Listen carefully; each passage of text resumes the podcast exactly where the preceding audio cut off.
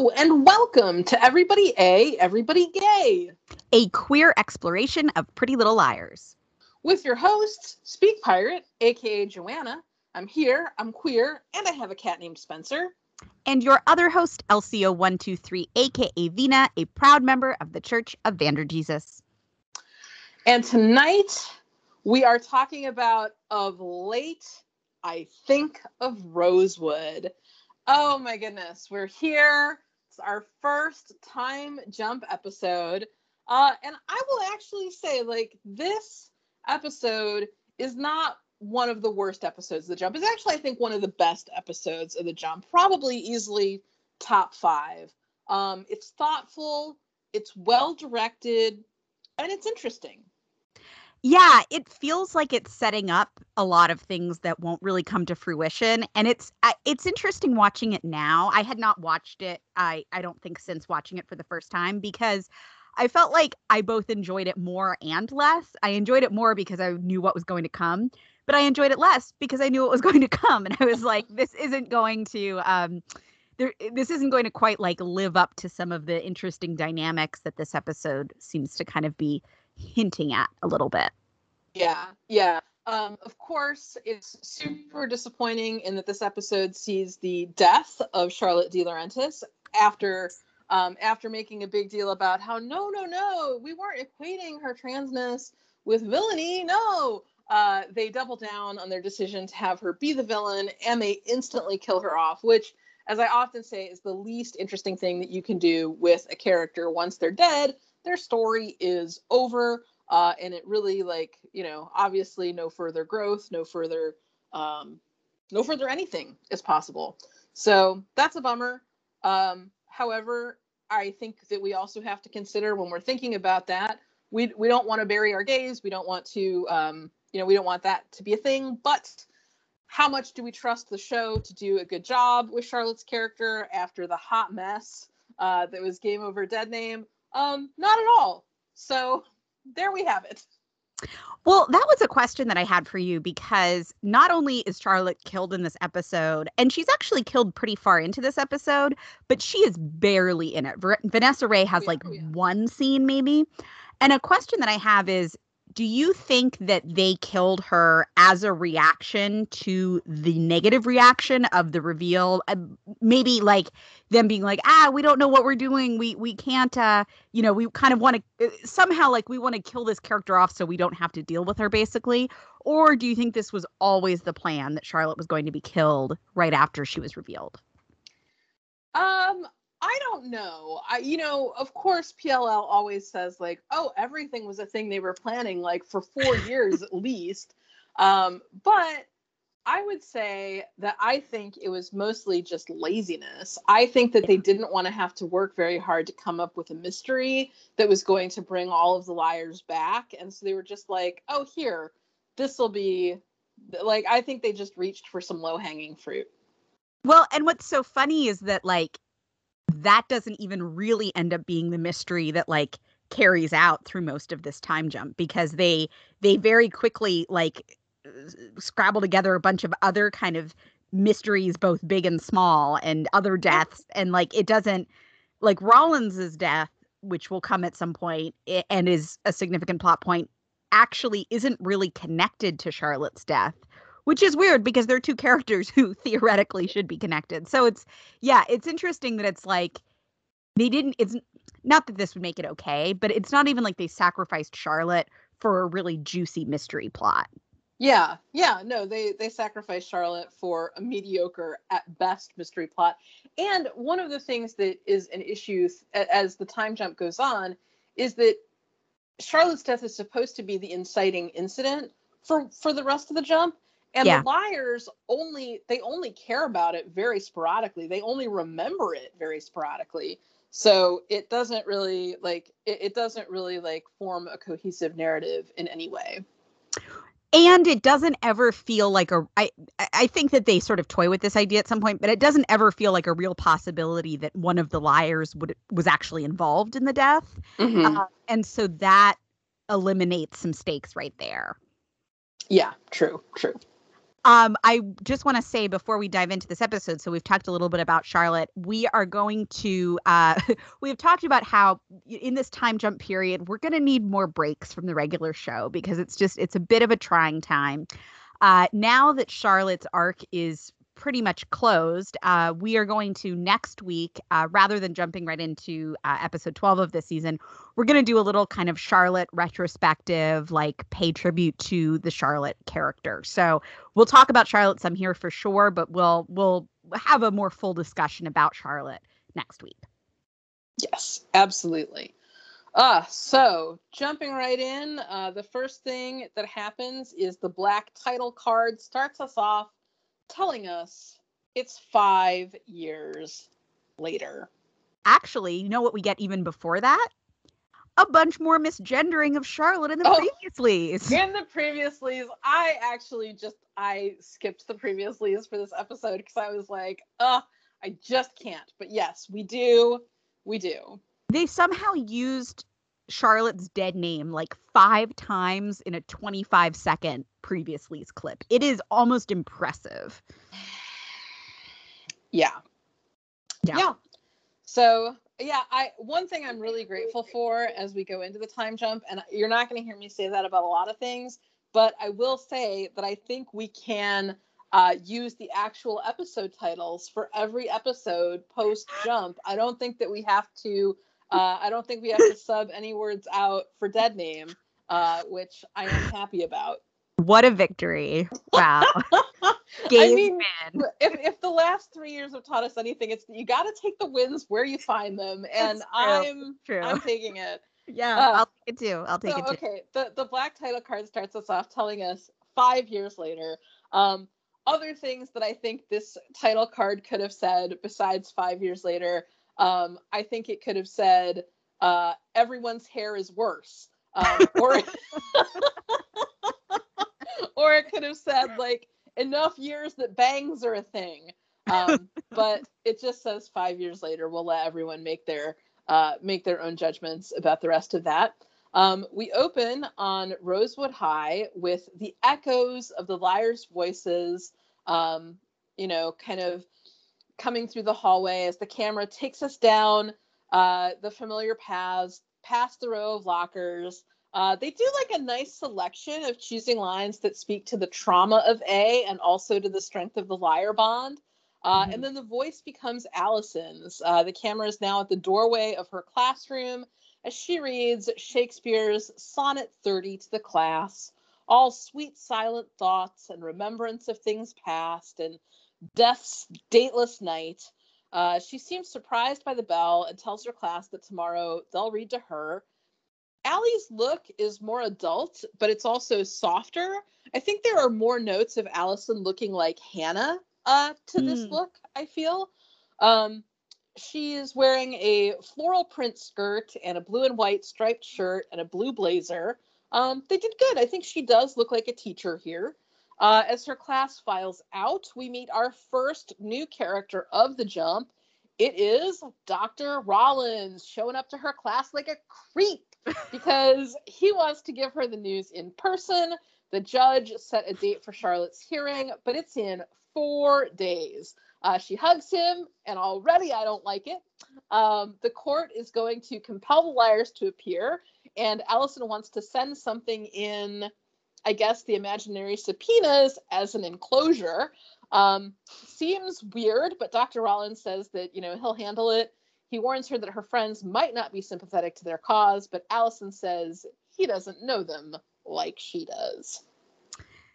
Yeah, it's also weird that Alison is like, I need to handwrite these letters when time is of the essence. Like she will explain in a minute why that is, but it's like, Alison, come on. Also, I feel like Alison is not a very good teacher. Like she just fully like fugues out in front of her class here. Like uh, uh she doesn't seem to give them any assignment. She's just like kind of reading like uh, Prezra, uh, no, Prezra's not a better teacher, but like it's it's I'm not feeling I'm not feeling impressed by Alison as a teacher here. Uh, now, okay, Vina, I I don't disagree with you based on the facts, but I will remind you that other teachers we know of who teach at the school include Presra and Ella. Yeah. I I feel like Alison is I I mean I feel like she is um not the worst. she's not the worst. Yeah, she's kind of she's. She, I feel like her her style is actually probably pretty similar to Ella, like just kind of zoning Remember, out.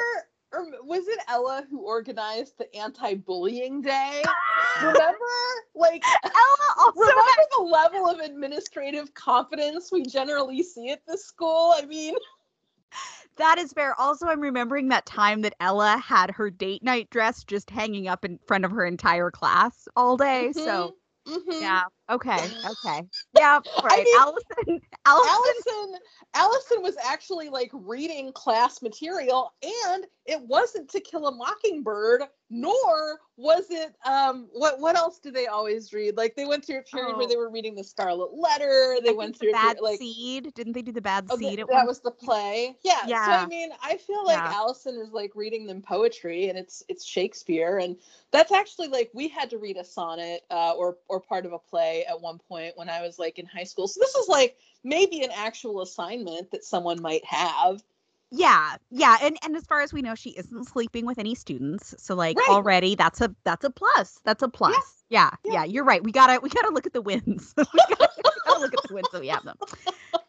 So we get this sort of uh, mini montage. We're hearing Alison's letter over footage of the liars. First, we see Spencer in front of green screen DC. I almost do not know why they bothered with this, as the green screen nature of it is so very obvious.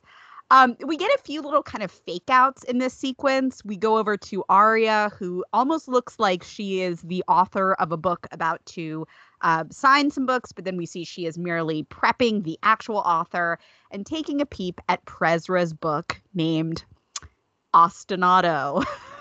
because, of course, it is. Uh, we overhear Alison. She's saying, you know, explaining that even though time is of the essence, she wanted them to touch paper that she's touched. Uh, she talks about how they've been through things that nobody else has experienced. We see Hannah on an airplane, um, sipping on what looks like a gin and tonic. And this is a fake out where she's kind of talking to a little girl next to her, and there's a moment of like, is Al is Hannah a mother? But no, uh, she is just watching this baby, and the baby's mom returns. Uh, Emily is a bartender who pockets her tips and wears a shirt that says, "If you like pina coladas." Um, Emily's life seems like it's probably the most fun. Uh, Alison says that her reason for the letter is that she just wants five minutes to talk to them, five minutes to explain about Charlotte, five minutes that can change the whole world.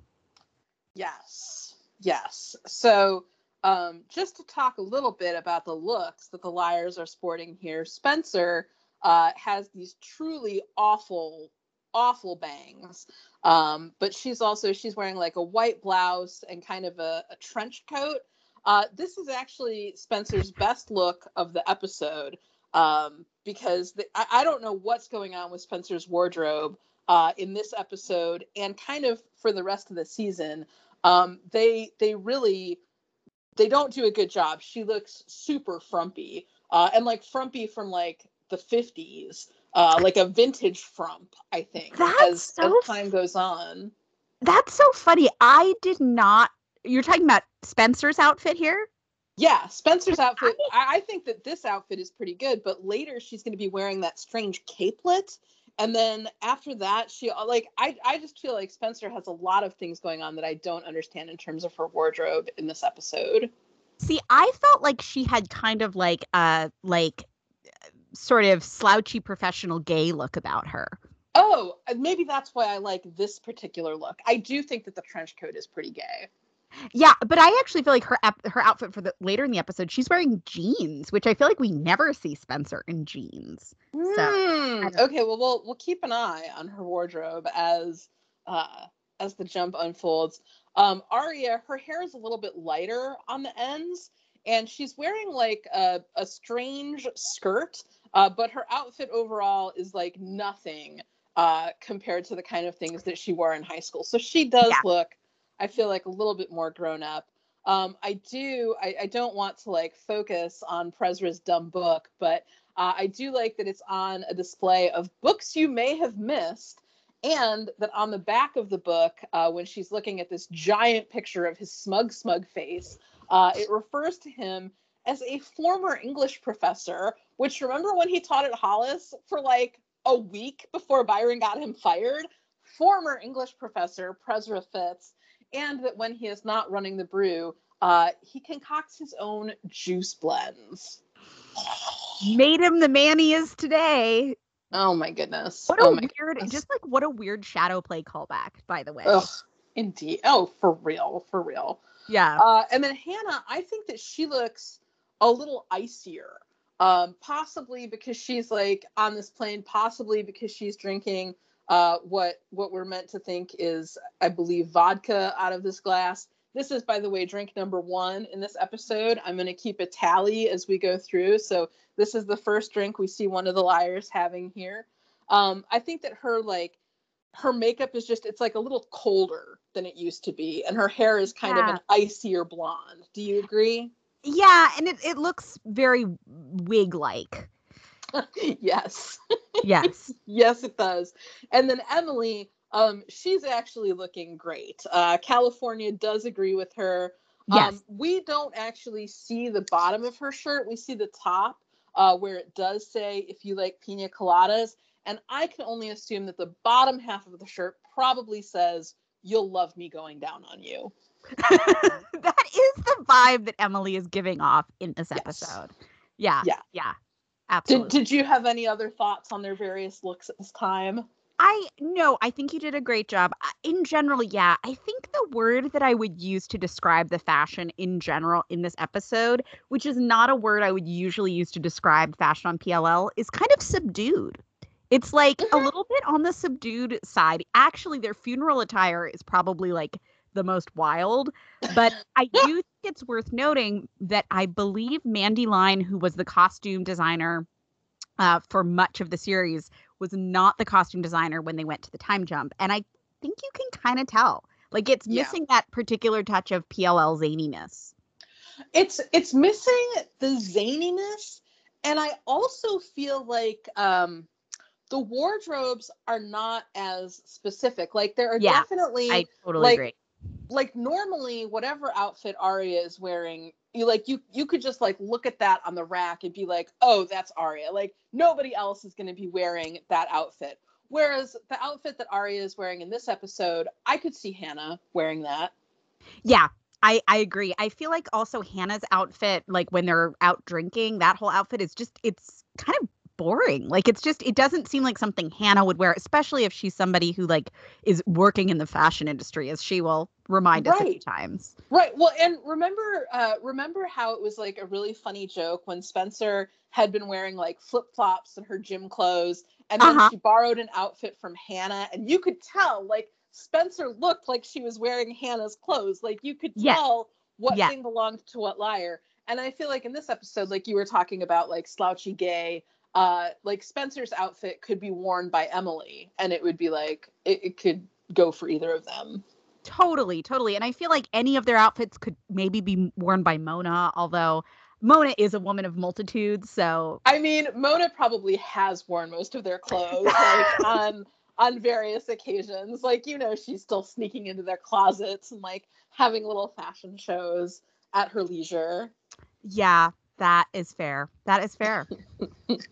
Um, so now Alison is in Charlotte's room in a nicer looking place than Radley ever was. There's like carpet, a chair, the bed is nicely made, uh, and it's a real bed. It's not a cot like they had at Radley. Um, Charlotte wonders if the liars will come and if they are still upset with her. Um, Alison takes her hand and promises that she'll bring her home. They hug. And this moment, it actually seems very real. Like they have earned this new place in their relationship uh, which really sucks even more given what the show is ultimately going to do to Charlotte's character later in this episode. Yeah, it's it is it is it it is weird. It is weird to see her in this moment and it's it's interesting to see her so yeah, so vulnerable with Alison here and it, it really breaks my heart that we get such a limited amount of time of their relationship. Yeah, and I think it really is uh, like it's maddening that not only do they kill Charlotte, but then at, by the time we get to the end of the show, it's like, oh yeah, she was going to restart the game. She wasn't reformed at all. She was like just going to like go back to her old ways, etc. And so she had to be killed. Um, I really feel like that that cheapens all of this. You know, this this just cheapens uh, everything that we see or that we learn about her relationship with Alison over these five years. Yeah, and it, it it yeah, it just makes it feel like everything like the show already has such a terrible track record obviously with like how it portrays Charlotte through all of this, but I feel like then it's you know making her redemption a performance just adds to the like bad tropiness around like oh a trans person who is performing and tricking the people around her like right. it's just not a good look um, but what do we think of these new credits? Oh well, the I mean the big news of the credits is that they include Alison now standing next to her future ex-wife, and uh, it's a it, it's like a rotating shush. Yeah, I something about the rotating shush feels a little wrong to me. Like I feel like the shush belongs to Aria. Well, you know, I, I was watching the credits and I was actually like like one of the things I was thinking about, like as I was going through this episode, um, because there there's a moment that we're going to talk about in a in a little bit uh, that had me like going back and like looking at some of the articles um, from this era of PLL, and it made me think about how like when we get towards the end, like PLL isn't even a show so much as it is just like a marketing phenomenon where it's like what what's the campaign that they're doing? Like what's the you know what are the like little uh, hints that they're dropping? What are the misdirections that they're up to? Uh, and i was thinking about how it was such a big deal that there were these new credits and that the shush was going to be rotating and that like here's alison and they're all wearing black and what's going on? And i was just thinking about how like it doesn't matter at all. Like, of all the things that are totally meaningless, like the fact that the credits now have a rotating shush is like that that was a big event. It just told me like how empty the jump actually was going to be in terms of content. Well, you know, that is such a good point and it actually it goes to something that I was thinking about when I was watching this episode, especially with our discussion last week about like how much did you know or not know kind of going into the jump is like you know uh hannah is engaged in this episode and eventually um jordan will be mentioned her her fiance. And it and i was trying to remember i was like did they ever tease the idea that hannah and caleb were engaged? And i realized uh, like no i think i think everybody kind of went into the jump maybe people who were really avoiding spoilers didn't, but I feel like marketing wise, everybody kind of went into the jump knowing like Hannah is engaged to a man who is not Caleb. And I was thinking about like what a weird like that was the thing that was marketed. And I was thinking like what a weird thing that you would make such a point of like marketing details of a show that theoretically the show should be doing that work for you. But it's I mean the whole Emison Endgame thing is is completely the same thing. Well, okay, I'm I'm gonna tell you my theory, which I'm I'm probably gonna bring up a lot during this okay. time jump, and that is the show only has one idea, and it's what worked before. And so yeah. the show is like, well, what worked before? Uh, well, it worked when we had Hannah and Caleb fall in love. Uh, it worked when we had Presria get together. It worked like so they're like, let's yeah. just set all those up again. Let's just get to tell like another love story where we bring these two same characters back together. Um, they just don't really have a lot of fresh ideas, I feel. Yeah, yeah, and it, yes, I think the fact, like we kind of talked about last week, like oh, this way that they could have progressed this storyline along further, and I think I think you're absolutely right that it's like, well, if they'd done that, then then we wouldn't get to do the same thing all over again. Yeah, for sure. Yeah, which is what they want. Which is what they want. So post credits, uh, we are 24 minutes into our episode and about maybe three minutes into the episode as a whole, but that's okay. Uh, post credits, we see the town of Rosewood. Spencer is getting out of a town car. I thought she looked pretty queer in this outfit. She's wearing kind of like a loose button up, a wool jacket, and jeans. Those terrible bangs. Um, but she is stepping out of a car across the street from Lucky Leon's. Uh, there is a group of four teenage girls sitting outside, and Spencer watches them kind of wistfully. The girls get a simultaneous text, and there's a moment of tension as Spencer clearly, you know, worries that maybe A is targeting these girls. But then the girls laugh off the text, and we see Spencer visibly relax. Uh, cut to Emily furtively taking some kind of prescription drug. Suddenly, hands are over her eyes, and it's Hannah they hug, clearly delighted, talking about how much they missed each other. Ew, get a room, we hear as Spencer and Aria walk into the space that is now clearly the brew. Ha ha, Aria, they'll, you know, need a pretty big room. Then we get this weird artistic choice of seeing pictures of the liars that show them reconnecting uh, and spares us having to, like, you know, the writers having to do any actual dialogue for this part. Um, it's kind of interesting considering how monitored they have generally been and how it really captures the surface but not what's underneath. Well, it was also making me think a little bit about like the show is almost a little bit morphed into that place where the actors and the characters are one and the same. And like these i'm i would say with some certainty these are like the same shots that the actresses posted on their instagrams. You know like these are just shots of the four of them hanging out together because is it a show or is it a marketing campaign? Like, exactly. is this part of the show or is this Instagram content? Exactly, exactly. Yeah, yeah. It's really, it's really interesting to think about. Um, also, uh, Hannah, I feel like she learned that move from Caleb of just sneaking up behind a traumatized girl and putting her hands around her eyes. Um, in all of these shots, we're getting Hannah's giant engagement ring um and like the the delivery of spencer uh, saying you know get telling them to get a room i feel like the subtext there is can she watch? Um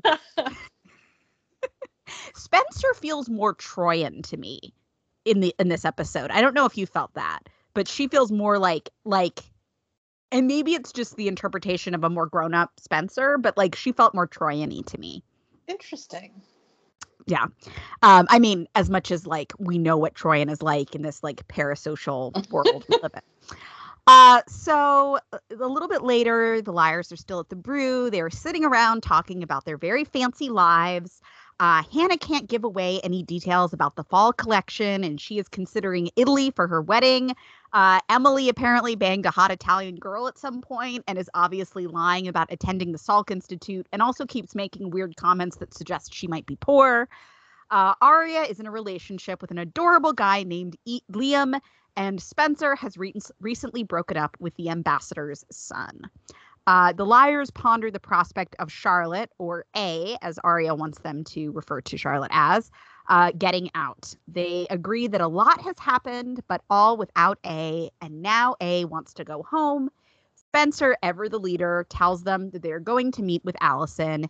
And there seems to be this vibe of like, we are just going to take this one slow step at a time uh, and and sort of try not to get too emotionally charged up about any of this. Yes, yes, agree. Um, I like this scene. I like the way that Emily uh, deflects any kind of like serious inquiries into what's going on with her by talking about this Italian girl uh, that, that she apparently banged. Uh, also, a note on Spencer and the Salk Institute. She's like, "Oh, all that amazing uh, Louis Kahn architecture. Well, like, first of all, uh, that made me think is famous, you know, Rosewood resident Noel Kahn a descendant of the architect who designed the Salk Institute? Um, but also, that guy was like, he designed so many things in Pennsylvania. It is really weird that they're going to have Spencer like name check that when like she could literally like go to Philadelphia and see one of his buildings. Anyway. Yeah, yeah. For sure. Uh, next, we see Emily and Pam uh, discussing how long Emily is going to be able to stay. They chat about someone named Greg, who Pam is apparently taking a break from.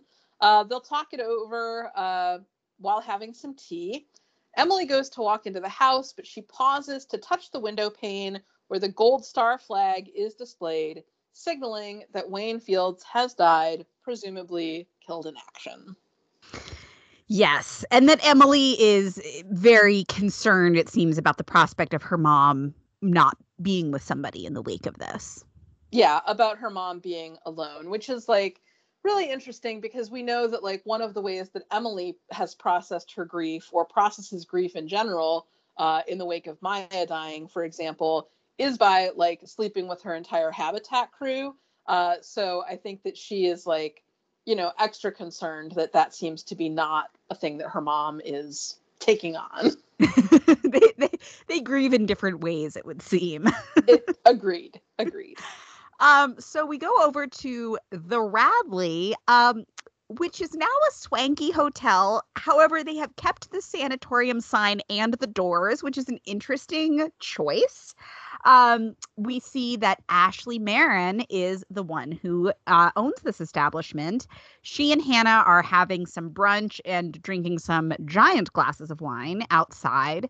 Uh, this episode in addition to obviously the the transphobic nature of the killing of Charlotte, is full of like horrible language about mental illness. Like it is cranked up like like I feel like it's like early season 3 when Mona was first in Radley levels. Um and Hanna refers to this place as the Nut House. Uh, Ashley assures her that they have evicted all of the ghosts. Uh, Hanna says that next time she will bring Jordan, her fiance. And it seems like there's some tension here about perhaps how often Hanna visits Ashley. Uh, Ashley expositions that Alison's been trying to get Charlotte out since she was locked up. And then there is a very weird moment where uh, Ashley refers to Charlotte as a person that um, did things to Hanna in a line that is very clearly ADR'd. And I watched this scene back multiple times. I swear that it is very, uh, to my eyes, it is very likely that Ashley's original line in referring to Charlotte was the T slur, which is shocking if that is the case. I mean, when you you texted me about that, and I really I couldn't tell. I watched it, but my lip reading skills were just not were not as um, adept as yours. I agree that I don't think that the original line was person, just based on the way that her mouth kind of goes up at the end of the word. Um, but the thing is, like, the thing that is like is more upsetting is like whether whether that supposition is correct or not. Like, it would not surprise me. I would not like. I would not say, oh, there's absolutely no way that this show ever had that in the script. Um, yeah, it would not surprise me at all if they did. Um, but yeah, if, if your lip reading skills are better than ours, please let us know uh, what you think that Ashley says here originally, because we do not think it was person. Um, it's around the 10 minute, like 40 second mark of the episode, if anybody wants to go right there. Yeah. yeah. Yeah. I think I was, when I was watching it, I was starting at like 945. Mm. Um, was was where I like started my scene watch and then I was like watching, watching, watching. Um, but yeah. Uh, also in this particular brunch scene, uh, I'm counting drinks two and three based on the wine glasses on the table. Yeah. Yeah, it's it's the liars are adults and they are drinking. That is they are. that's what the show is telling us. But uh, this scene ends with eh, Hanna kind of snapping at Ashley that she knows exactly what Charlotte did to her and exactly what she is going to say. Yes, yes. Uh, cut to Aria, who is at the Montgomery house giving Byron a present on behalf of Liam. Uh, it's the James Tiptree short stories that Byron had been talking about. So this is kind of a fun transition. Uh, Emily has been talking to her mom about her mom's boyfriend, uh, who she didn't know Pam was on a break with. Then Ashley is like a little upset that Hanna uh, doesn't visit enough and doesn't bring her fiance with her when she does. And now we get Aria, uh, who apparently sees Byron often enough that he has met Liam and mentioned this author uh, who Liam is now kind of sucking up uh, by sending these short stories with Aria. Um, also, this is a great piece of foreshadowing, as James Tiptree was, uh, it's the pen name of Alice Bradley Sheldon, who is a former military intelligence officer and famous sci fi writer from the 70s uh, who wrote under a male pseudonym. So that's like some nice mm-hmm. foreshadowing for Aria, who is going to be um, who's going to be writing uh, as Presra later this season. Um, anyway, I find all that much more interesting than the rest of Aria's convo with her dad, from which we learn that Presra's back in town. He's living above the brew. They touch on something grim happening in South America. Uh, they mention Nicole. They say 15 are dead or missing. Uh, and Aria's like, Yes, I wrote to him after Nicole, but he never wrote back. I. It is. It is. There are a lot of storylines post time jump that are questionable to me. This is the one of the weirdest to me. This whole idea that in the time in these 5 years Nicole was like building eh, was it where was it in like Nicaragua? Where was it? It was just Oh, I I don't know. We'll have to. Yeah, right now yeah. it's just South America. They just South America. Yeah, the, the none of the politics of this by the way are seem very sound or very good. um, but this whole idea that like Nicole was like dragged away by revolutionaries and has been held captive for years. It's such a strange choice. Like it's such a weird choice and it's such a weird it like it so clearly is just so that we can feel bad for like man pain Presra and basically so like he can do a bunch of terrible shit to all of the liars and none of them can get mad at him. But it's like such a strange decision, especially for a character who like we saw interact with Presra like maybe twice. well, also, I feel like the show expects us to be invested. Uh, it's it expects us to be invested like in this Nicole situation, and it expects us to be invested in like Sarah Harvey in ways that like I, I don't know why it ever thinks we would care about those things. Like the show has done zero work except to like hang up a sign with an arrow on it that says "Care here." Uh, and it's just not it's not enough for me it's not enough for me either uh, but I actually do quite like this next scene. Uh, we are over at the Hastings house, and a Veronica Hastings for state senate ad is playing uh, in the Hastings kitchen, which is all decked out in various uh, campaign uh, products, you know, pins and flags and such. Spencer is being sort of lovingly snarky to her mom. We learn that Peter is in Harrisburg raising money because, of course, he is. Uh, Veronica tells her that Spencer's involvement in government is responsible for Veronica deciding to run for, for state senate. Uh, Spencer insists that she isn't a lobbyist. Veronica playfully argues with her, and Spencer tells her that she is very proud of Veronica. They embrace, and it is probably one of the sweetest Veronica Spencer scenes we get in the entire run of the series. Oh yeah, yeah, I would totally, I would totally agree with that. Yeah, yeah, it's it's it's really really sweet.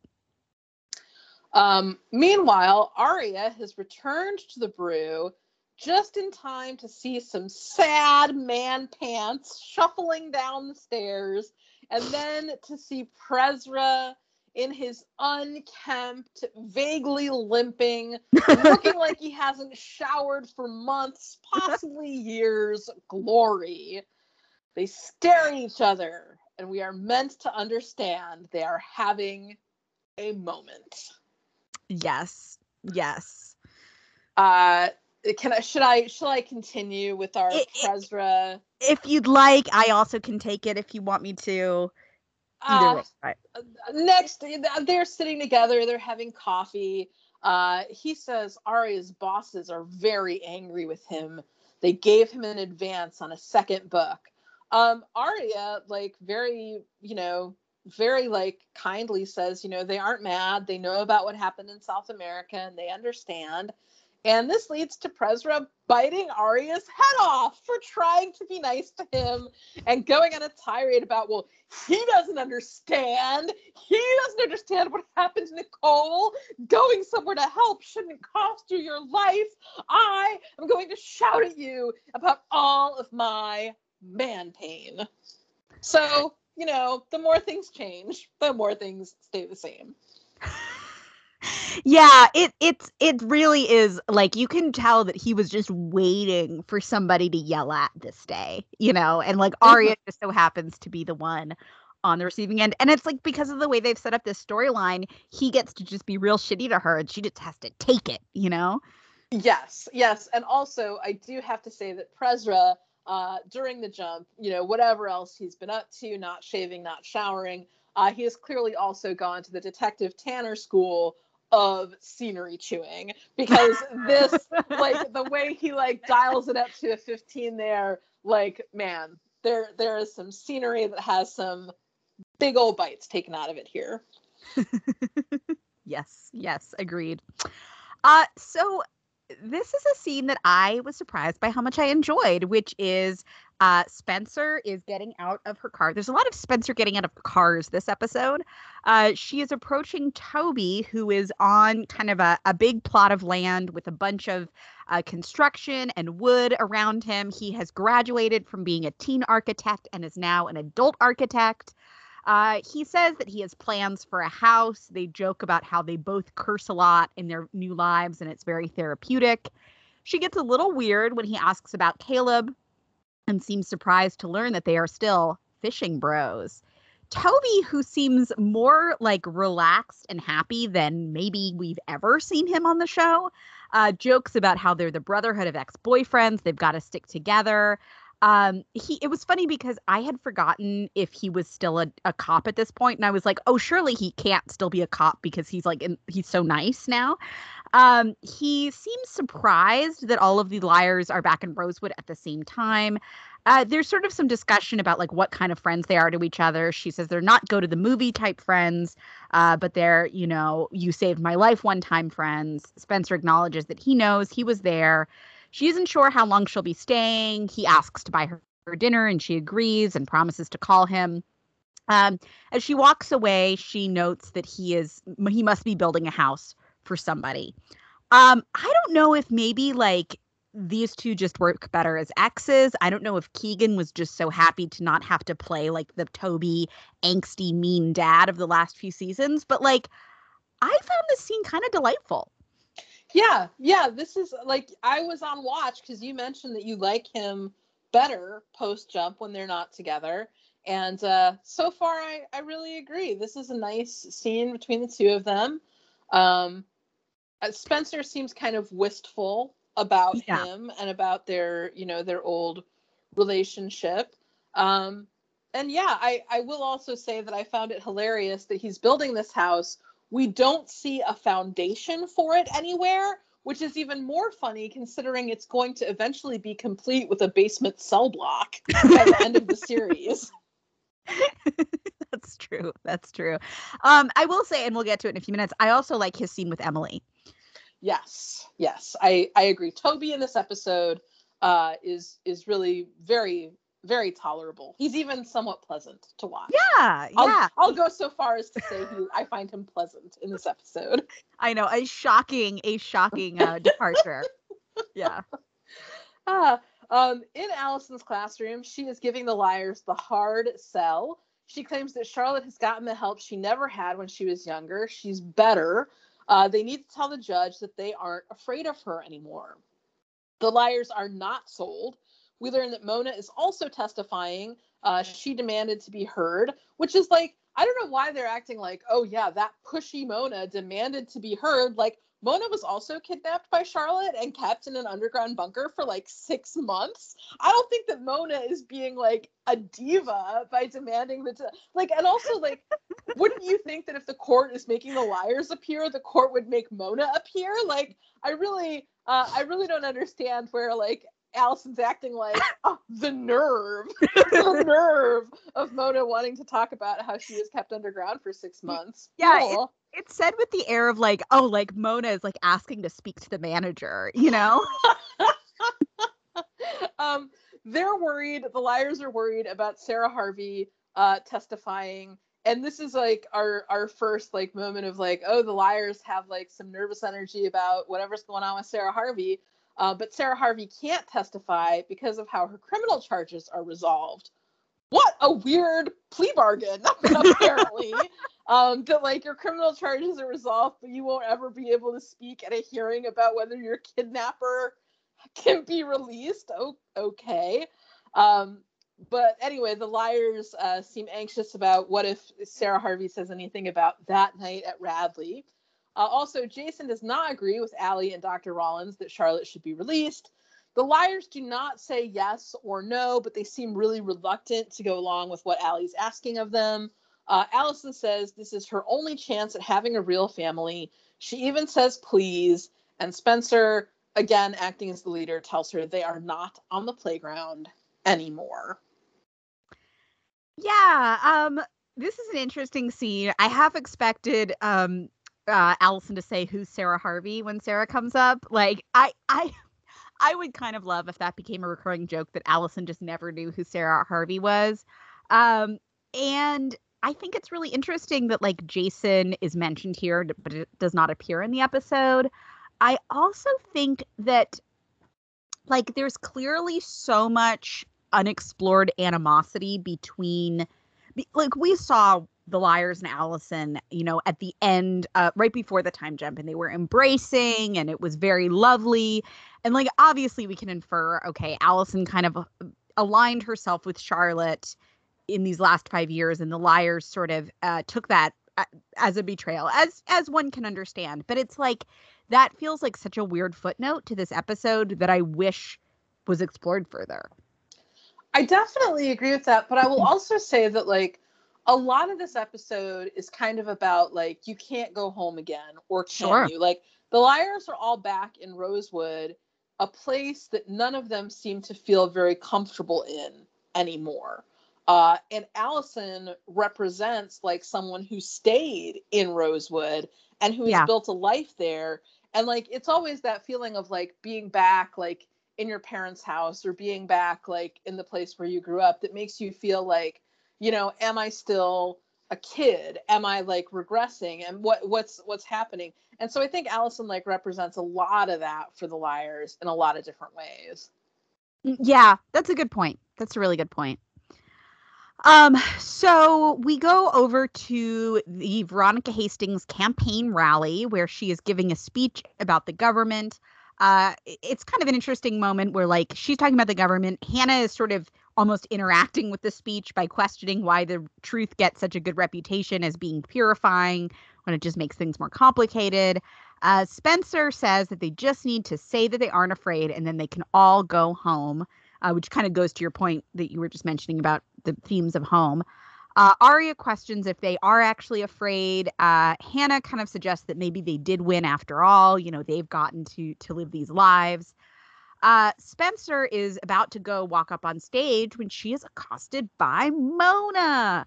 Uh, Veronica's doing well for such an untested candidate, which Mona, like all of Mona's lines to Spencer in this scene and for the rest of the series, sound like a come on, like completely she she waved at Spencer at uh, at this event, but Spencer didn't see her, and it's okay. Look at them all this time, and they both end up in the same business. Uh, Spencer kind of rejects this notion. Mona is like, "Come on, bitch, we both work in politics." Mona asks if Spencer still has nightmares. Mona admits that she does, three shrinks and a whole lot of prescriptions, but she still has bad dreams. Uh, before Spencer can really respond to this, she's being called up to the stage uh, by Veronica, still in jeans, which feels like maybe not a choice that Spencer or Veronica would make uh, for her. Uh, also, would the town of Rosewood really be cheering on Spencer Hastings? Is a question that I have, or Veronica Hastings, but particularly Spencer Hastings. Well, also, would Veronica Hastings be having a political event like outside the police station? which is where this is taking place. Good point.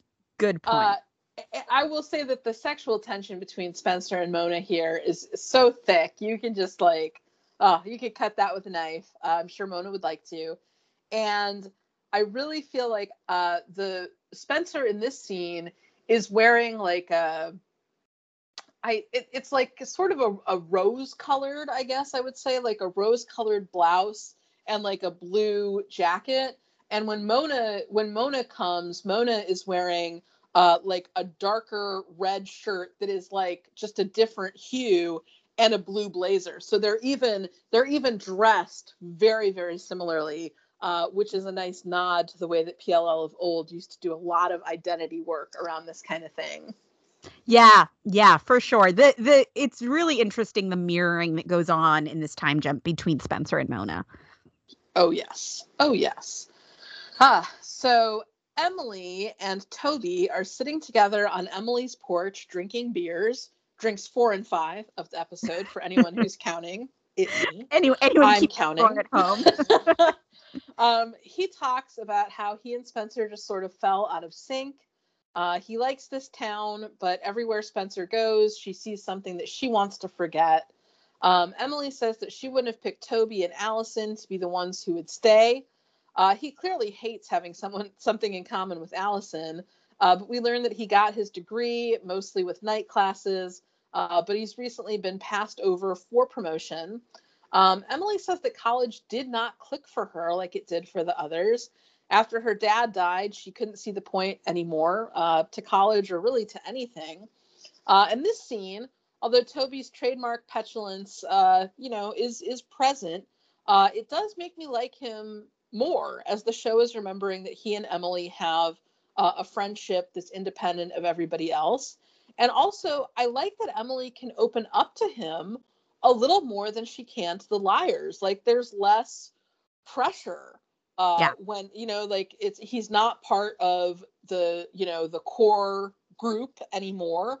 Uh, and it's so like a little bit of a release valve. He's not going to ask a million follow up questions to her. Right, right. Well, and I- I mean, yeah, Toby also certainly has like a lot of issues with his own family too, so he can he can for sure relate in that way. Um yeah, I really I like this scene. I like being reminded of their friendship, especially when it's like an actual give and take and not just, you know, one-sidedly Emily like propping Toby up as Prince Charming, you know? Um and it this feels like like a lot of the stuff with the liars it's like oh is this really how people in their like you know early 20s act but like the two of them like sitting on the front steps drinking a beer and just like talking about life like this feels like one of the what like one of the more real moments of the episode i would say I definitely agree. Well, because like a lot of um, a lot of this uh, kind of period of the jump is sort of about these like fabulous lives that the liars have been leading elsewhere. Um, and with Emily, we kind of do get the feeling like her life elsewhere might not be that fabulous. And also, Yeah. like, this is very much like you're in your 20s and you actually don't have your own place. So you're like sitting, you're sitting like on the steps of your parents' house, or you're like sitting in like somebody's car, like parked on a side street to like Yeah. talking or whatever. Yeah, I agree. I agree. Um, so now we are at the hearing. Alison is first to give her statement saying that her family always felt like it was missing a part, and she has realized that the missing part is Charlotte, who she has come to know and love. Uh, Spencer coldly says that she's learned that people are not always the things that they do. Charlotte poses no threat to her. Hanna says that she was angry for a long time, but now every morning she gets to be free and she gets to walk in the rain and she doesn't see why Charlotte should miss the chance to also get uh, caught in the rain. And then Emily talks about Wayne saying that he taught her that you always get to decide what to be afraid of and she has decided that she is not afraid of Charlotte. Yeah, this is um I like the way that like Spencer says the words first. And you actually like you get the idea that this actually was not necessarily pre-planned among the four of them.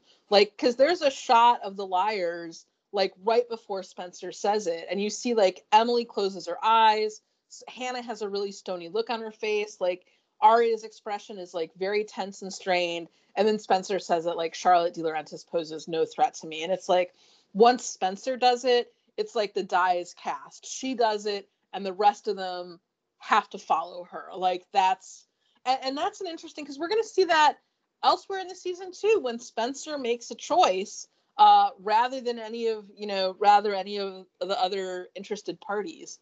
Um, and I also I also like uh, when Hanna is talking, we get a camera shot of Aria that seems to show her making a decision. So you get like Mm. the episode like takes those beats and it's showing you their faces as it moves through uh as it moves through the hearing. Um Well, I was just gonna say I, I really like the way this is edited too. Like it, it's almost um, it feels very sterile the way that it's shot, and like there's not really any background music at this part, and so it just feels very like, um, there's nothing very warm or personable about it, which is like very kind of how Spencer had pitched this. She was like, "We just have to say we're not afraid, and then we get to go home." Yeah, yeah. And I would just like to take a, take a second to consider the way that Rosewood treats survivors here. Like, I know this is all just made up for the sake of drama, but first, they compel them to appear on only four days' notice. Like, I don't think the court was paying for their plane tickets, right? Uh, then Alison gets to insert her manipulative little letter in the documents that the court is actually sending out. Um, the liars do not get to speak privately with a judge. Everyone has to be there watching them. And the absolute onus that it's placing on them, like people who were kidnapped and held against their will, to determine whether someone they had at one point considered their friend should continue to be held in a psychiatric facility. Like, clearly, there should be better protocols. Uh, and also, if Dr. Rollins is the main psychiatrist involved, shouldn't someone be kind of checking this whole situationship between him and Alison? What a bunch of steaming garbage. well also like so later we're going to find out that charlotte and rollins like they have had a whole relationship Oh, as course. well Of and, course, they and, like that has not been checked or questioned or anything at all no no, no, no. guess not this is just a mess. Oh, so now it is Aria's turn. She has a prepared statement written out. Uh, talks about what the doctors think. Uh, talks about believing in second chances. Her reading is interrupted by Presra uh, turning up once again like a bad penny. This is something that's going to happen a lot. This is like their way of injecting some dramatic tension is like someone is going to enter late into an event and then everybody turns to look at them uh, and it's like you know they're kind of going with like the sleeping beauty thing like the last one to enter is either you're always expecting it to be the bad fairy that's going to curse everyone. Uh, and here of course he's just cursing us with his with his presence. Um, but he he comes in and i think we're maybe supposed to feel like um, this is like decisive in terms of like what happens next. Um, Aria tries to start over, but the judge asks her directly, like, you know, I, I've seen the same reports you have, but would you feel safe if Charlotte were released? Um, under the direct question, Aria flashes back to being in the dollhouse, to being trapped in the box on the Halloween train, to being nearly suffocated by the plastic sheeting in the brew, to the dollhouse again. Uh, and Aria, who like we've often talked about, had like really the least difficult uh, persecution by A uh-huh. like but still like she she is in this moment uh just right right back there in the thick of it. And as if it's like an involuntary utterance her mouth forms the word no. Uh she looks over at alison and then she continues no she would not feel safe. She starts telling a story. She was on the red line. The train got stuck in the tunnel between stations. The power went out. It was dark. And Arya says, I was back in every box, in every dark, tight space that A ever put me in, and I couldn't breathe. And as she's talking, we see the faces of the other liars, and you can tell that it is hitting every single one of them. They all know this feeling. They've all had this exact same experience, whether it was on a train or in their apartments or walking to their cars after work. They know exactly what Aria is talking about. Aria continues that she heard a girl crying and she thought, good, someone else was scared out of their mind too. And then the power came back on, and every single person on the train was staring at her because she was the girl who was crying. Uh, this is so powerful. No, she says she does not want Charlotte released ever. And you know what? This should be enough. Aria giving this statement should be enough to keep Charlotte from being released. But no, we are not through yet. Uh, what's oh man, I so I love this moment. Uh, this is definitely one of the best uh, post jump moments of any of the characters. Definitely for Aria. What sucks is that like it's in the service of Charlotte not getting the redemption arc that Prezra has gotten and Toby has gotten and Mona has gotten. Like it's it's it's frustrating that it's like one of the best moments sort of comes it, it's it's such a great moment for Aria, but it like it comes at the expense of Charlotte's character. You know, I I disagree with you about that. Okay, I okay. think I think that Aria can have this feeling and Charlotte can be redeemed at the same time. Like we could have Charlotte be redeemed and Aria still be extremely skeptical of her reformation. I think that those two things could be held in either hand. It's just that the show, of course, doesn't choose to do that.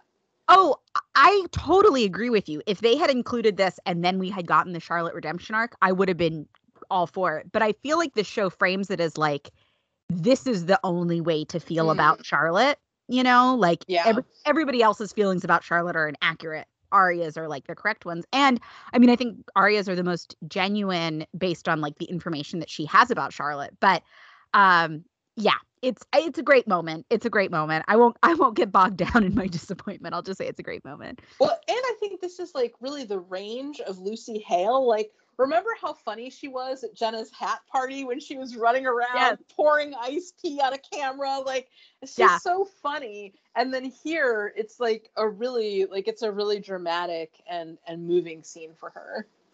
I also feel like um at least in this particular scene but I, I might say overall in the time jump, I don't know. We'll see as we go on.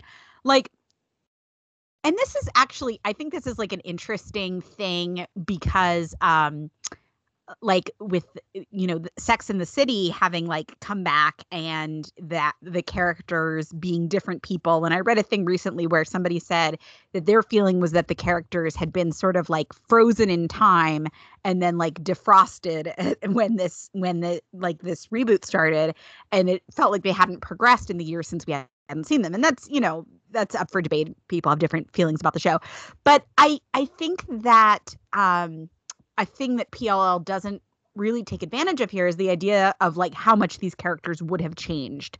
Particularly like Hanna is like a character who like her arc to me really doesn't make a whole lot of sense to me. Um but Aria like when she's telling this story about being stuck on the train like this feels like an experience that has actually happened to her. Like this feels like a character who has gone through a lot, who has like realized the value of honesty. You know, Aria, who was always the best liar, like she is the one throughout this episode saying, like, no, tell the truth, tell the truth. Um, and so I I think like I really like this progression for her character. Agreed. Uh, so then it's Mona's turn. Mona, who demanded to be heard. Uh, she has a whole speech typed out, but she quickly crumples it up, refers to the liars as her friends, uh, then says she wishes that she could hate Charlotte, but she can't because she knows what Charlotte went through as a patient at Radley. Uh, Mona was only there for a little while. Charlotte was there for years, and being in that place is what made her who she was. Mona tearfully says to let her go, to let her go home. That's all any of us want is to have a home. Uh, she gets very emotional and walks out. My question is Did Mona plan this all from the start? Mm, what a great question. Because it almost, I mean, I wouldn't put it past Mona. Like, I really would not put it past her to like have planned this whole performance. And I mean, un- unfortunately, we know that Mona eventually will kill Charlotte. Uh, but like i don't know i kind of like the idea that this wasn't just her getting emotional this was calculated in some way hmm. i mean with mona that's always that that's never a bad bet yeah you never know you never know it's like four dimensional chess you know mm-hmm. true true uh, later on at the Radley bar, Spencer and Emily are downing some drinks, drinks six and seven. Uh, Emily asks if it's weird for Spencer being at Radley now that it's a swanky hotel. And Spencer kind of shrugs and says, if you want to exorcise ghosts, you have to go where the ghosts are. Uh, Emily talks a bit about Sarah Harvey, uh, how she expected her to show up and show the judge, quote, what we did to her.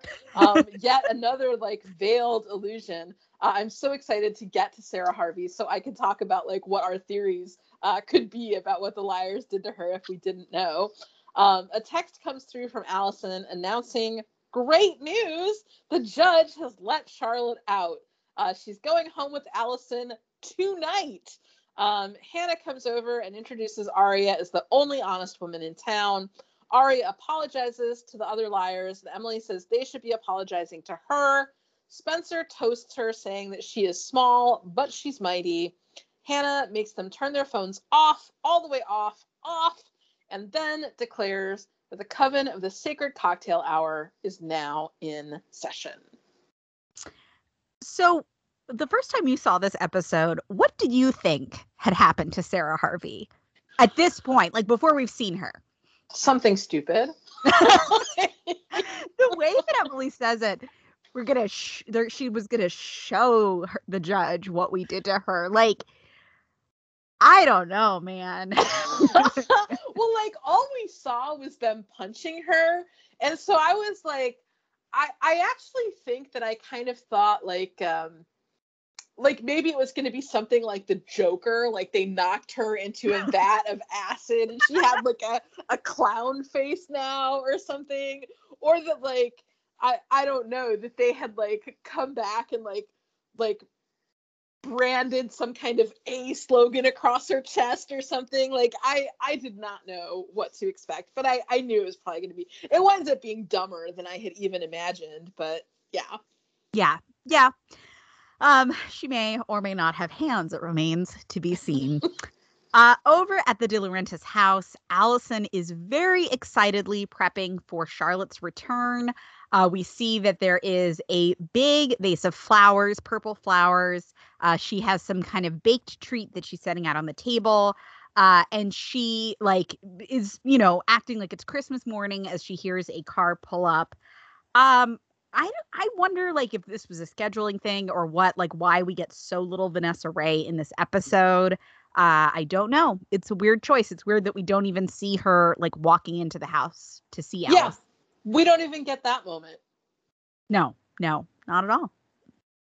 Uh, so back at the Radley, the liars are drinking drinks 8 through 11 with discarded glasses around them that speak to drinks 12 through 16. Now, probably there are even more drinks because like Hanna's mom runs the place and they're sitting right by the bar. So you know it's not like a long time before these empties are getting busked. Uh, but anyway, uh, so and there's no sorry to sorry to clarify, but like we do we see them eating? We don't see them eating no. throughout this, do we? No, we do not see them okay. eating. But you know what? I'm going to say one interesting thing about all the tracking of the drinking that I've done for this episode. Um, Aria drinks the least of the liars. You often will see a drink that she has not totally finished next to her and she has a drink in her hand. And I think that that's so interesting because Aria is really tiny. And if she were drinking at the same rate that the other liars were, oh my goodness, she would be like under this couch.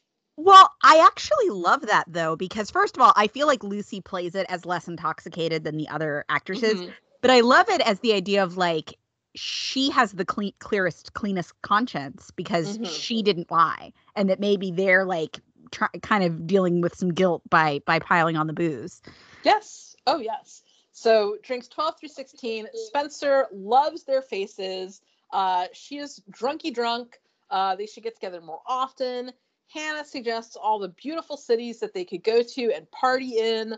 Uh, Spencer says Alison and Charlotte can stay in that big ugly house and bake cookies together.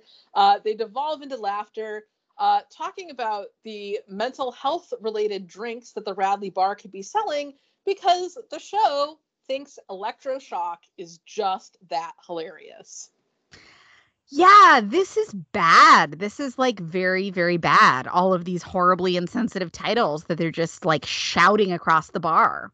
Considering that Spencer was once institutionalized in Radley.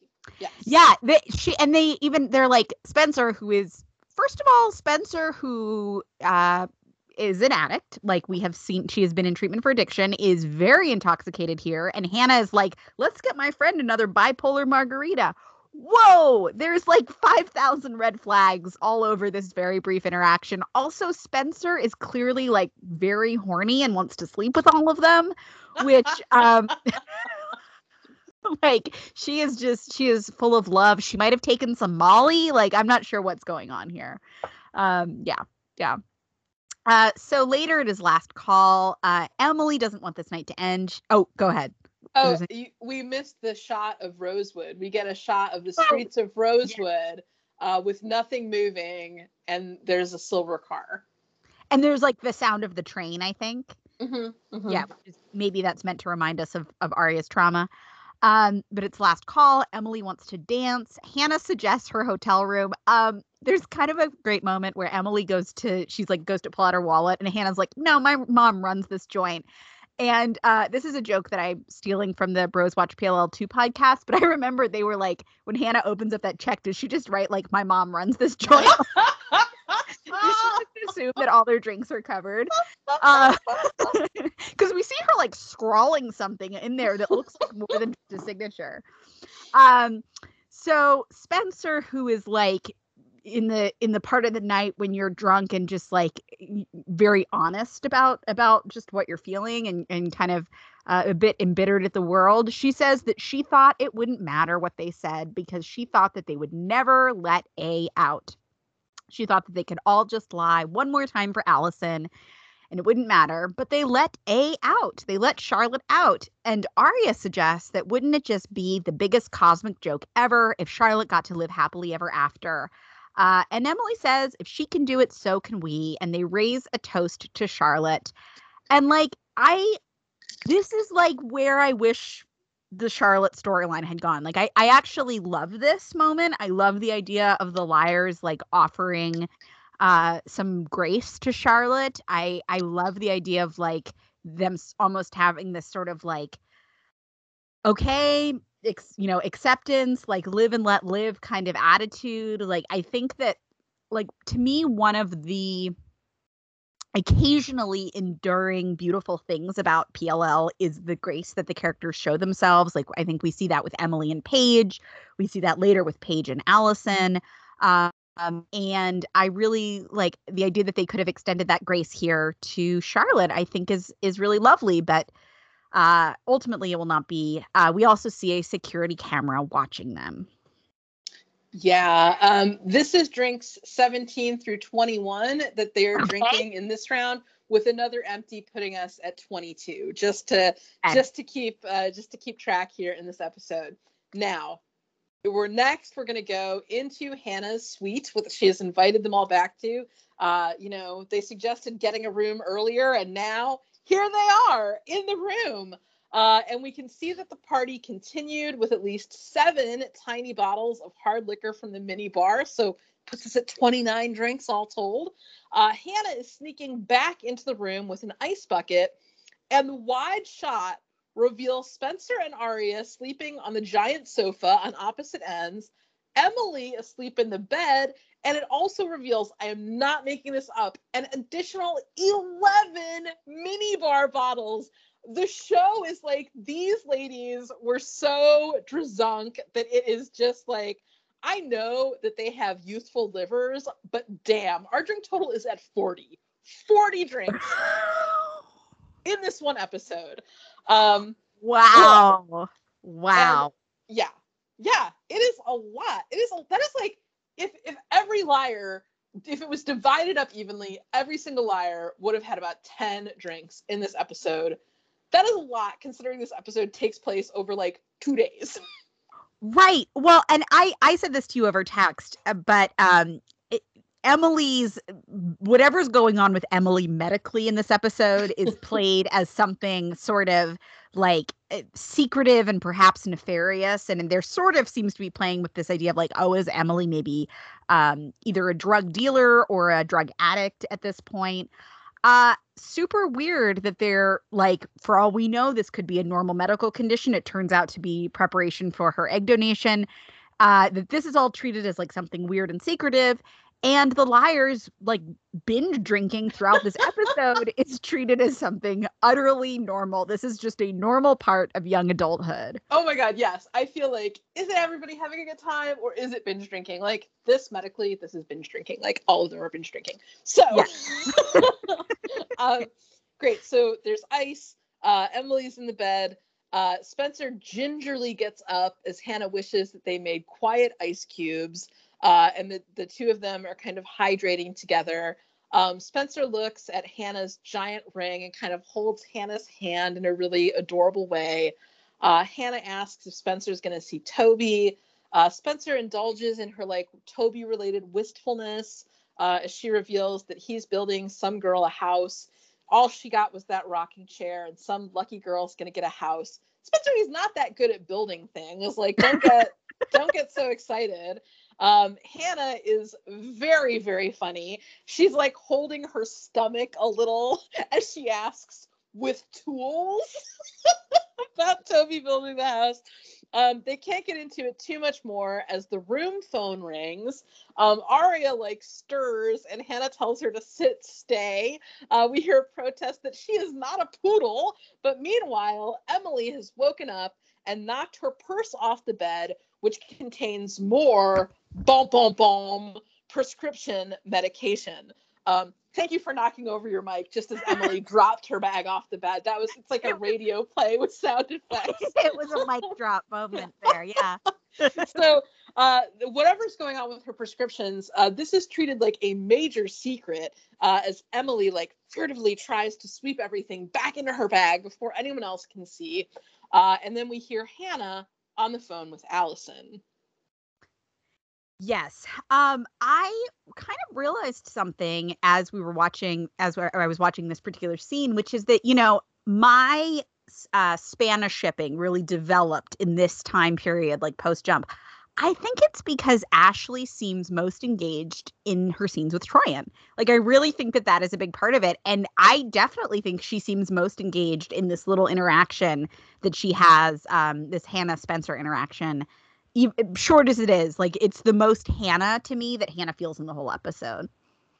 Um, yeah, I, you know, I'm actually going to say this is one of the most Hanna feeling moments of the jump. Yeah, yeah, I think that's fair. Uh, so Alison has some bad news. She doesn't know where Charlotte is. And all of the liars kind of have this look of like, really? We're very hungover. We've just had a lot of alcohol, and now we don't know where Charlotte is. Uh, Alison quickly expositioned that she ha- had a great time with Charlotte and Dr. Rollins, who like hung out there all night, which is super weird. Uh, but in the morning, Charlotte was gone. Her stuff is there, but she isn't. Uh, Hanna advises her to call the police. I, Alison like almost seems to need Hanna's permission to call the police, which is weird.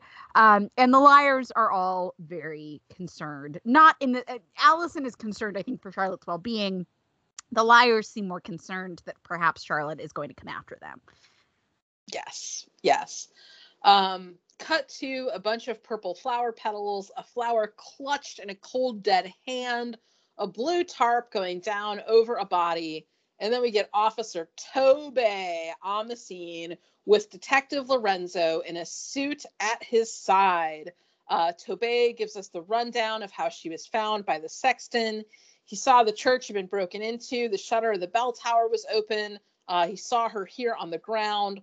Lorenzo asks if he's sure about the identification, and Toby says there was a hospital ID and he saw her face. It is Charlotte DiLaurentis. Gotta say, this leaves a lot of room for Charlotte faking her own death with a coconut oil mask. And it also looks pretty good for Toby being the killer as the scene echoes his mom's non suicide so well. Yeah, yeah, that is that is true. Um also, uh guess who's here? Lorenzo. so glad. Lorenzo. So glad. The man that nobody missed. I know that like I had as we know I had totally forgotten that he comes back and uh yeah was not uh was not delighted was not delighted by uh by his presence here. Um so let's see are we back at the DiLaurentis house now? Mhm. So this is an interesting scene actually because Alison is uh crying and lying in bed Uh, while Emily and Rollins watch over her, Emily, uh, Rollins basically tells Emily to stay until she falls asleep.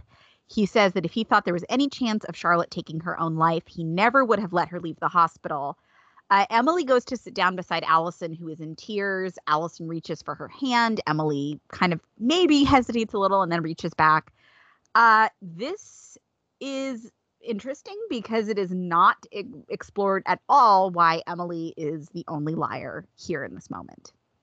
Uh, th- this is like it's weird, like the way that the scene is shot, where first we get like Emily and Dr. Rollins from behind, and they're both like kind of standing there looking like dark witches, like they're like they're like you know all in black. They're kind of like looming over where Alison is.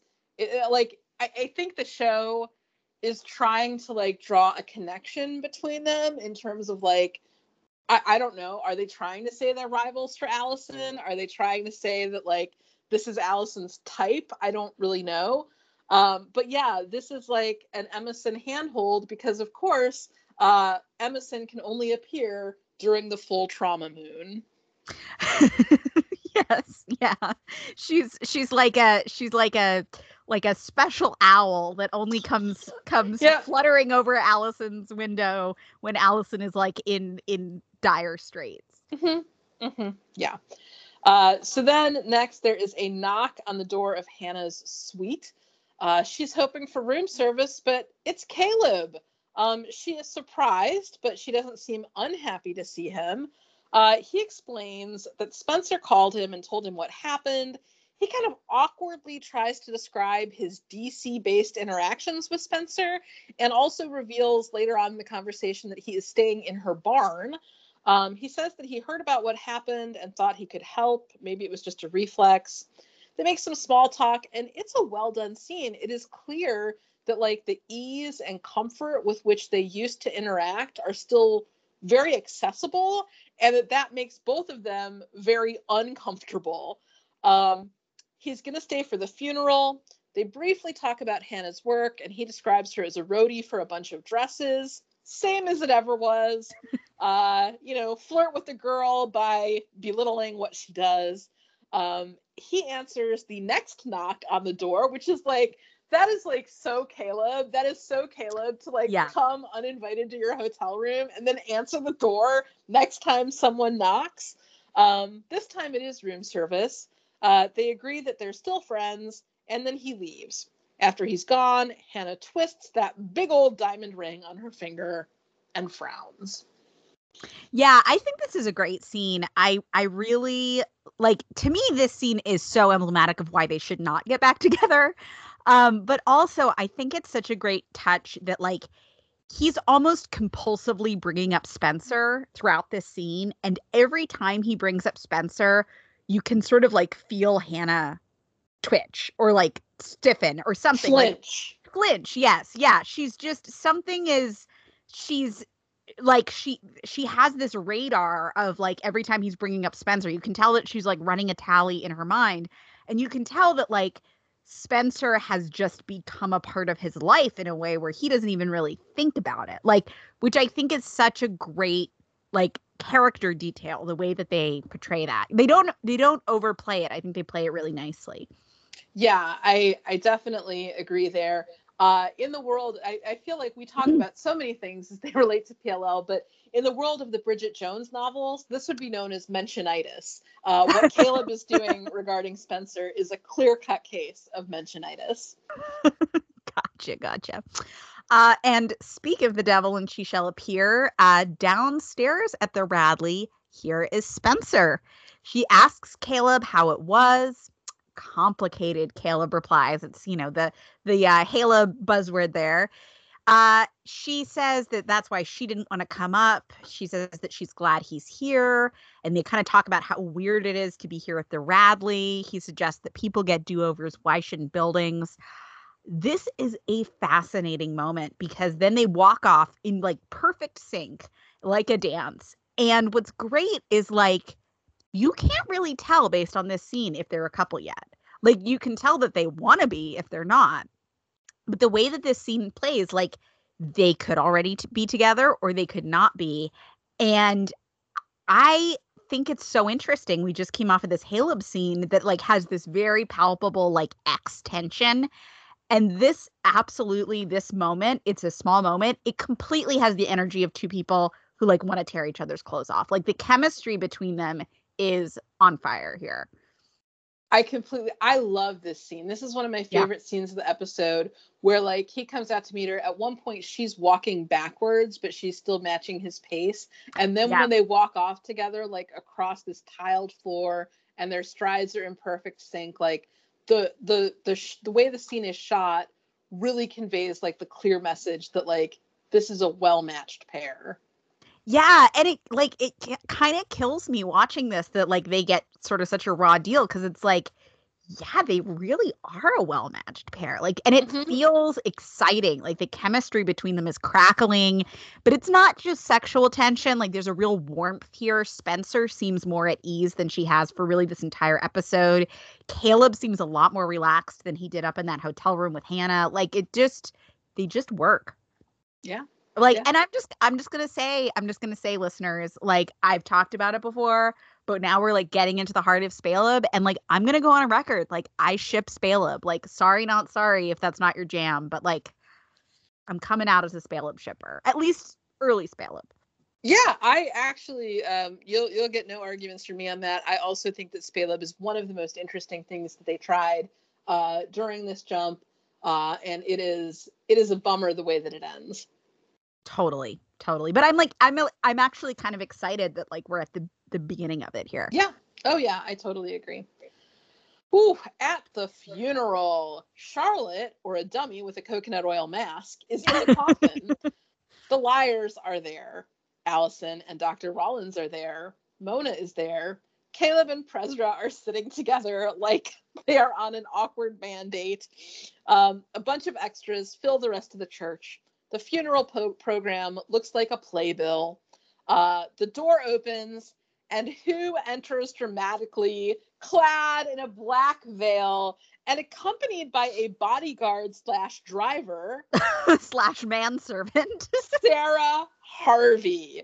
Uh, she is moving like an android with vacant eyes and wearing gray leather gloves because, of course, we're in the era of Does Sarah Harvey have hands? Uh, her manservant leads her to a pew and she pulls back the dramatic veil and looks over at the liars who all immediately look away. Um, so let us all brainstorm what we are supposed to think happened to Sarah Harvey. Did, is what happened that the liars replaced her with an android? Yeah, it's it. She has a very she has a very Terminator esque energy to her here. I think I said to you that like it felt like she'd gone to the same acting school as Arnold Schwarzenegger here. Like, is she is she a robot? Um, is are her hands made of clay? Like her hands look the gloves that she's wearing look a bit clay like. Um, so that was one of my thoughts. Like, have her hands been replaced by clay hands? Now it's interesting that you got a clay hands vibe because I got uh, the sense that maybe what had happened to Sarah Harvey uh, was that the liars had taken her human hands and sewn some like ham hocks of ham to the end oh, of her arm. Okay, okay. And then sort of nibbled them away so that oven mitts could be placed over them. And that is what Sarah Harvey has now instead of hands. She just has like giant things of ham uh, that can be like forced into various glove shapes. That is how she's moving. I get I get a vibe of they're actually hams inside of gloves oh, that would smell so bad. It would. I mean, she probably lives a very tough life. She smells like rotting ham everywhere she goes. Cats like follow her down the street. It's it's difficult. It's difficult to be her. I can't believe the liars would do that. Sarah Ham Hands Heart. um, so I feel like another possibility is that maybe her hands are like um like they've turned to like marble and maybe her whole body is is like slowly turning into marble like maybe she is oh turning into a statue. In in the books of Game of Thrones, that's what grayscale is. You turn into a statue. Okay. eventually. Okay. So she might she might have grayscale. She they might have like transported her briefly uh to like a medieval fantasy and now she's back but she has grayscale. Right. And it's it started at her hands and it's just sort of slowly going to travel up the rest Mhm. body. Mhm. Yeah, that's how it is. You touch something that has grayscale and then that's how that's how it gets you. Yes. I feel like another possibility is that her hands are like some kind of very fragile porcelain that she can't, you know, she has to be very careful Oh. about the way that she moves them. Mm-hmm, hmm Yes, it's very dramatic when she takes the hands and like flips up her veil. Like that's when she's moving them like they're like or like she has like Mickey Mouse hands. Like her hands have been replaced with like Mickey Mouse. Uh, and so she can like only move them in very broad ways. Or like doll hands. Like maybe they're like Oh, Barbie yeah. hands and like she Oh, doesn't yeah, have yeah. like joint mobility anymore. Right, right. It could be arthritis for all we know. now did that happen at Radley or did Emily like did they just go at it way too hard? way too much. Is it like a repetitive stress injury? oh my god. Oh my god. Is the thing that Emily like so guilty for. It wasn't like, oh, we like pushed her hands into a vial of acid. It was like Sarah Harvey and I had such aggressive sex that I like triggered early onset arthritis. I think I think we'd have to I think we'd have to like give the time jump like four stars. if it was that, if it was that, if it was like like Emily was like or maybe it's a thing of like Emily blames herself because like she feels like she triggered Sarah's queerness, like she sort of activated it, and it's like these past five years, Sarah's just been like going to town on everybody, and like Oh, and now, right, right. yeah. Now it's like a carpal tunnel situation. It's yeah. oh, There's yeah, yeah. Maybe Sarah just has a very strenuous desk job where she's like doing a lot of typing. Maybe she has tennis elbow. Like I, I it's very difficult to say.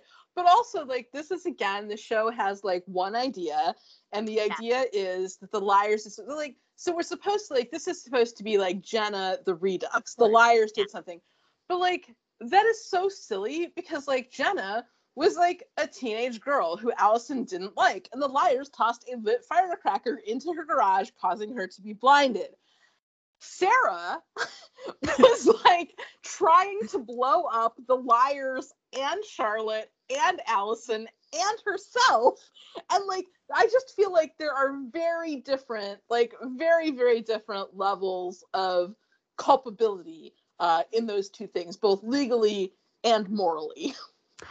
I would agree. I would agree. I also feel like um and I I feel uh, honestly slightly hypocritical since we've just spent the last 10 minutes laughing about Sarah Harvey, but like there's also the the weird interaction with like disabilities is is not lost on me here. Like the way that it's like Jenna's disability is treated as something spooky. Sarah's is almost treated as like the funny spooky version, you know? And and like but it's also like not even a like whatever's going on with Sarah, I don't think is actually a real disability. I think it's a thing that the show I'm not sure what Sarah has going on. It's something the show made up. It's it's it's what happens to your hands when you put them on a battery when you're blowing up a hospital when you're a red coat alien who likes showers. Like I don't know. I don't know. Maybe she just has really severe eczema from all the showers.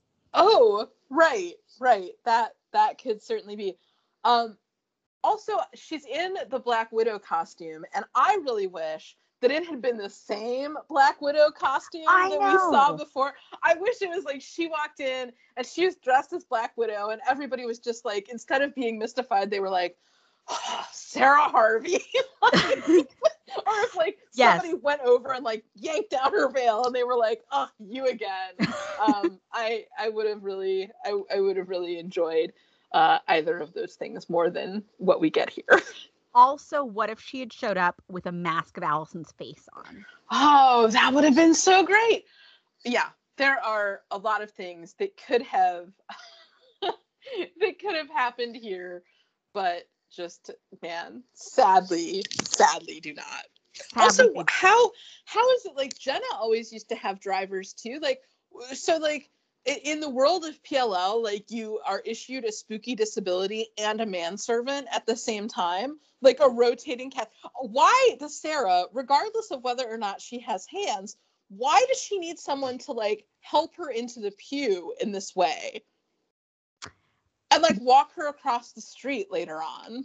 I think it's to bat the cats away when they're going after her. this guy just has is. like he just has like cat treats in his pocket and he just like is like throwing them to the neighborhood cats like get out of here get out of here. Um excellent yeah. point. yeah. I also feel like both in the case of jenna's manservant and this manservant there's like a vague i don't know if it's just me extrapolating or like something the show is putting in. It feels like there's like a vague like male prostitute vibe. Hmm. I think it would have been much more interesting like as we've talked about like any character is more interesting when it's a woman. If she had had a female servant uh kind of yeah. walking her around i think that would have been really good.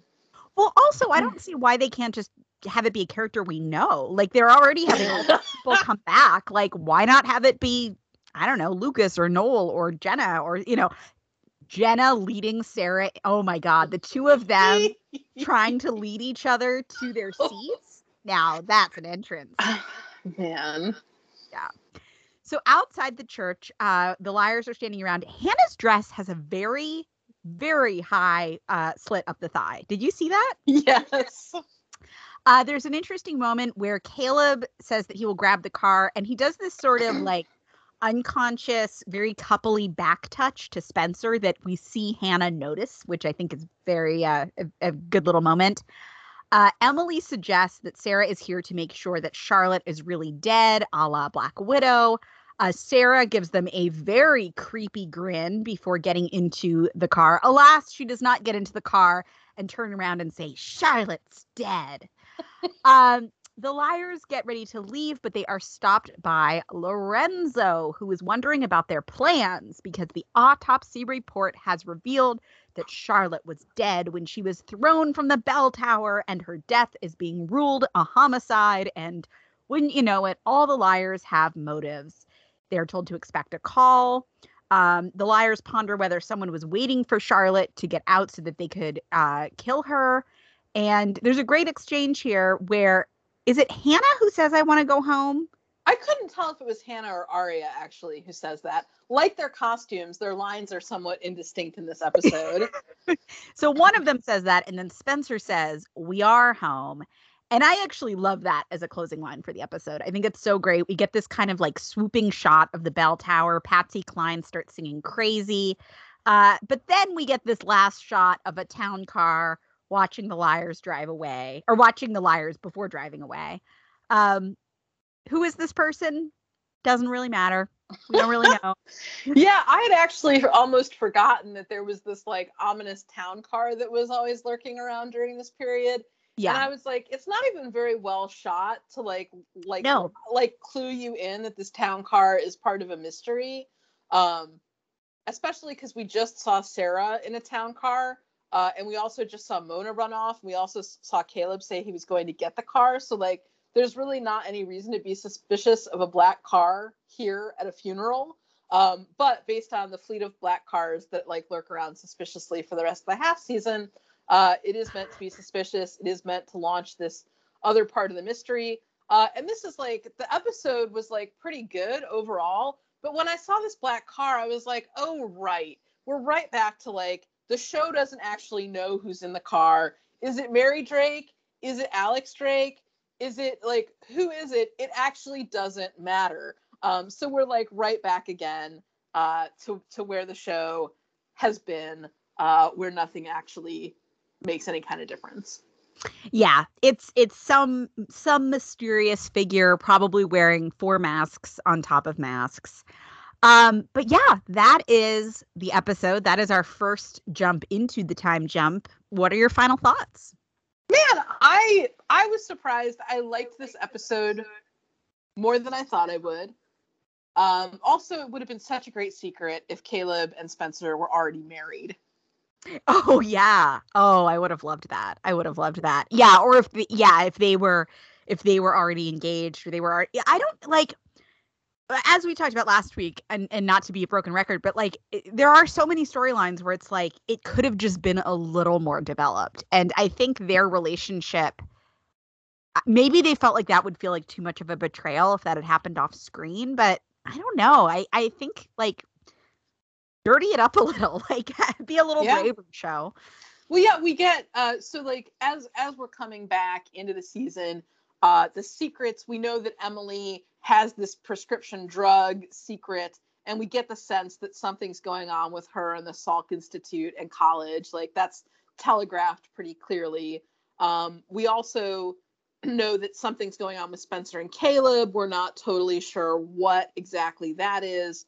Um, but I feel like we don't really have a sense. Like the only sense that we really have with Aria and Hanna is like, oh, something might be going on with these guys who they're supposedly dating. One might even say new guys, new lies. One might. One might. One might. Um yeah, it's it, it there's not a whole lot of intrigue. I think, like you said, the show is anticipating us to be more intrigued by both the Nicole mystery and the Sarah mystery. Um, but yeah, this episode was was more intriguing, I think, than I had remembered as well. Yeah, yeah. Um, I do like I like the Hanna and Spencer scene uh, where you know they're talking about the ring and about Toby. Uh, I like the Spencer Caleb scene where they're walking across the lobby. I like yeah. the Emily Toby scene where they're drinking together um, on her porch. There's there's a lot of um, I, f- I feel like there's a lot of good stuff here. I like a lot of the Spencer stuff in this episode. I like her scene with Toby. I like her scene with her mom a lot. I like her scene, like we talked about, her scene with Caleb, her scene with Hanna. Like, I think she is probably, I think Emily is probably the most intriguing character just because they're, it seems like she's hiding the most after this episode. But I think Spencer probably like fares the best in the episode as a whole. Yeah. I like this episode because in this episode, there is a natural tension about the liars yes. being back in Rosewood. Like they are not comfortable here. Uh, and I think that that is important. Uh, and I think that that gives it like a different flavor and a more compelling dynamic. I think as the time jump goes on, and it's like everybody is just staying in Rosewood for reasons that are never quite certain uh, yeah. that just makes it feel like same as it ever was. Like that that feels much less distinct and much less adult at those points.